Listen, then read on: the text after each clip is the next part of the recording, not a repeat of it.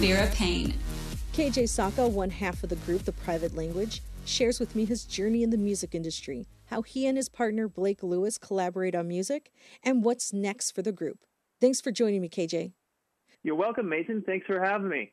So, KJ, I know everybody loves music at some point in their life and they all think that they're going to end up being a rock star. But for you, at what point did you know that music will be your career? When I was about 11 or so, when I started playing drums, between 10 and 11, I really did. Then it was, it was quite a bit different. There was no social media and not very many computers. There was no internet. And I was like, I just want to play drums.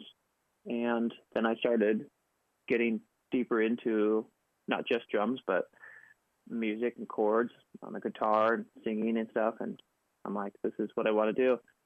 And uh, yeah, it was a, a passion that just started taking over my life. So yeah, quite young. Wow. So you started off with like traditional instruments going from drums. Did you play anything else? Yeah, I picked up the guitar. My brother played guitar and he had like acoustic guitars. And so and then I bought a, an acoustic guitar and just tried to write some lyrics. And I also picked up a little bit of trumpet in high school. I rented a trumpet and got some tips and tricks from the trumpeters in the high school band. But drums was the big forte.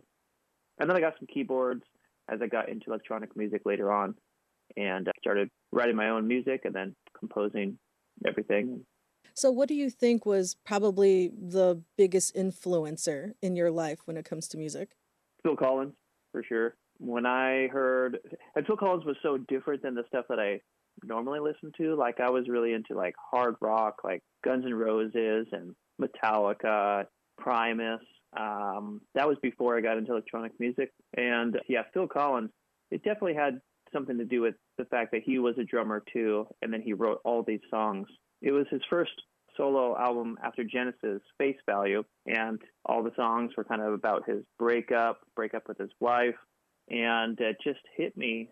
And that was when I really started understanding songwriting. That kind of took me back. Phil Collins, I didn't expect that. He is a great musician. I, I love his music too, but I don't hear too many people say that's my inspiration right there. Metallica, I was like, yeah. I thought that would have been it. That's actually kind of cute. I think that's adorable. You love Phil Collins. Like, that's the guy that I'm going to be like.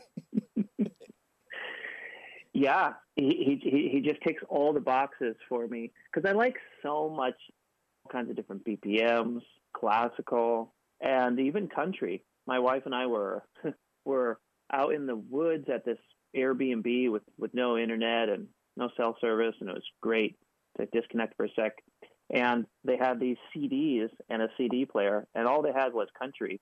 And we popped them on, and I was like, this is really fitting, actually, right now. So, like, time and place is is so crucial with music, and it really hit me. I was like, wow, I never really understood these lyrics. Like, okay, going back to the truck, and then I meet you at the bar. Like, really simplistic lyrics and like simpleton music or simpleton uh, lyrics and I'm like, why can't they think of something like, you know, more than just like ninth grade? That's what I thought. And then I'm like, I get it. it was quite funny, actually. So I like all types of music. Wow, that's actually really kind of cool to hear that you enjoy all spectrums of music. Does do you think that this affects the music that you produce? Most definitely. Yeah. It's kind of uh it's good and not so good sometimes because some, sometimes it's hard to really nail down a specific style. And uh, so that's kind of what my KJ Sawka career is, is based on. I call it yin and yang, and that's the balance of, of the yin and yang, the dark and the light. And that's kind of what Blake and I do as well with the private language. We can't really pinpoint exactly our style, and our style is morphing actually every day. You know, we just like it all. We try to keep on brand though, somewhat. You know. I'm glad you brought up the private language because I was curious. Blake enjoys playing with you, especially if you're all over the place. Like, oh, I like a little bit of country, I like a little bit of classical, I like a little bit of soft 80s and and the hair metal 80s. he is similar, and but I go deeper into the drum and bass realm and darker music. He is, I think, more inspired by the pop side of things with his solo Blake Lewis music. It's very pop oriented. My my solo KJ Sawka music is quite dark, but we've been playing music together for 15 years or something like that, and uh, finally decided to start an actual project together, and it's just been the best the best idea that we've thought of so far. Now, since you're part of a duo, how do you guys go about making decisions? Like, do you take one song and then he's like, I'll lead the next one? Yeah, we do that sometimes. At the beginning, he had about five tunes, five demos that he brought over. And I'm like, wow, this stuff sounds crazy and so different and different to your normal Blake Lewis stuff. And and he's helped me and been a part of KJ Sawka albums, and I've helped him and been a part of Blake Lewis albums. And then we toured as Blake Lewis when he was on American Idol, 2006 or 2005 or, or 2007, I think. But starting something from from scratch was fairly new. I mean, we we started something from scratch just after American Idol around 2009 called Orchestral Drive By, and actually, it's we kind of just picked up from that we had about five demos that we were working on, and then I got the call to join Pendulum, so we kind of put that on the back burner. And I guess if we really think about it, we kind of picked up where we left off. And Blake had these tunes. He brought them over, and we started working on them. I was, and he's like, "Dude, we should just make a duo. We should make an actual project out of this." I'm like, I can't deny that we need to do something because we were living in the same city finally, LA, from being separated. I was he moved to LA like seven years before I moved to LA from Seattle. We grew up in Seattle together. But yeah, and now I'll come up with starts of songs and he'll come up with starts of songs. And, you know, sometimes it's not just 50 50, it's more 90 10 or 80 20. By the middle of it, we are just head down, super deep in it together, trading reins. Okay, I'm going to tackle this part. And yeah, we don't necessarily have a specific system, we both kind of do everything. so tell me about your latest track, Afterglow. Was it uh, something you guys were really excited to do? It started off with Blake's inception with a, our collaborator, Aaron, and uh, that Blake has done some tunes before with. He's out of New York. And Aaron Beaumont, that's his name. And uh, Blake kind of had this garage two step inspired rhythm that's boom, boom, cat, boom, cat, boom, cat, boom, cat. And Blake's a really great beatboxer. So he, he, he and he's also like crazy, filled with ideas, just constantly ideas, ideas pouring out. I'm like, okay, hold on, we got to get these ideas down. So a lot of times I'll just be recording, mixing, mastering, chopping things up into loops when he is just has a microphone and he's just going, going, going. That's a lot of uh, how these songs start a lot of times. And that's kind of how the song started with our friend Aaron. And then he brought it back over to our LA studios at the time. And then we kind of changed things and kind of made it into a uh, private language. He didn't know if it was going to be a Blake Lewis song or a private language song. And a lot of times that's how songs start. We're not sure. I'm not sure if a song that I start is going to be a KJ Sawka song or private language song. And same with him, he's not sure if it's going to be a Blake Lewis song or a private language song. And that's kind of how Afterglow started.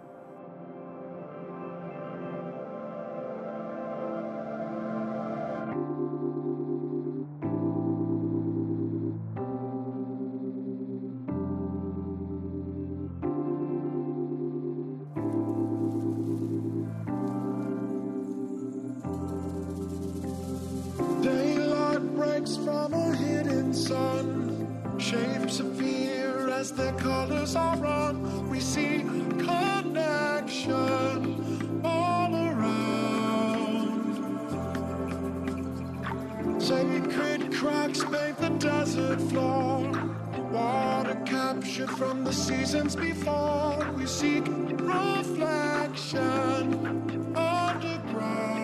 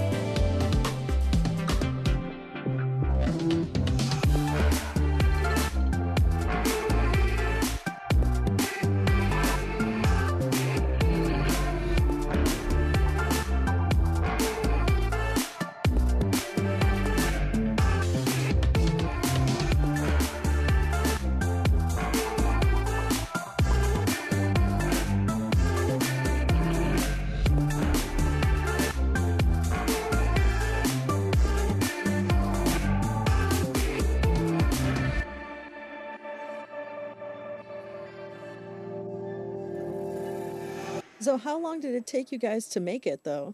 Because it sounds like a very long process. Oh yeah, this first batch of songs that we've been putting out, we have another, we have an album's worth, and it's been taking about three years or so to do ten of these songs. We're faster now, but this song has had so many different reworks and changes and bass line changes and drum beat changes and things and and then the pandemic happened and that separated Blake and I after we were working on these songs, nearly finishing them. So, yeah, each song has been taking several years. Wow, several years, but you say that this is pretty fast. Has the pandemic affected your music? like, is that why it's moving a little bit faster? The pandemic has definitely helped our affected our our stream of consciousness and our output. We didn't really know where this music was going to live, how much of it we wanted to just put out on our own. We did find a home with Black Hole Records that, and they mostly do trance music actually. So it was a big, a big undertaking for them to take us on, and and they just love our music and they love our vibe and and they want to get a little bit more into the vibes that we're creating as as a label and it was great for us to to find a home to have our music be a part of and have a collaborative long-term goal not just short-term goal. And so yeah so since signing with them we've taken all these tunes to the finish line and now we are putting them out about every two months or so. We've been putting out a single since we started but we're still pretty fresh on the scene. Now, besides tracks, albums, and just music in general, do you guys have any other plans for this year? Yeah, we have a bunch of gigs lined up that are they're they're not announced yet, but we are working with a company that works extensively with humanity projects and global issues like like pollution and environmental impacting issues and world hunger and all kinds of things. So we're really into into trying to save the earth in many different ways, any way that we can, beyond just our music. Trying to have a, a smaller footprint on the earth and trying to create merchandise made from hemp and, and other things. And that whole concept is kind of intertwined with all of our music. Well, KJ, thank you so much for joining me. I really appreciate you being here. And for those listening, if they want more information about the private language and you, where can they find it at? Just go to theprivatelanguage.com and everything is there. This has been the Mason Vera Paine Show. Thanks for listening. Can't wait to hear more? Head to WGNradio.com for exclusive content by Mason. Also, follow Mason on Facebook and Twitter at Mason Vera Paine, that's all one word, and don't forget to share the show with your friends.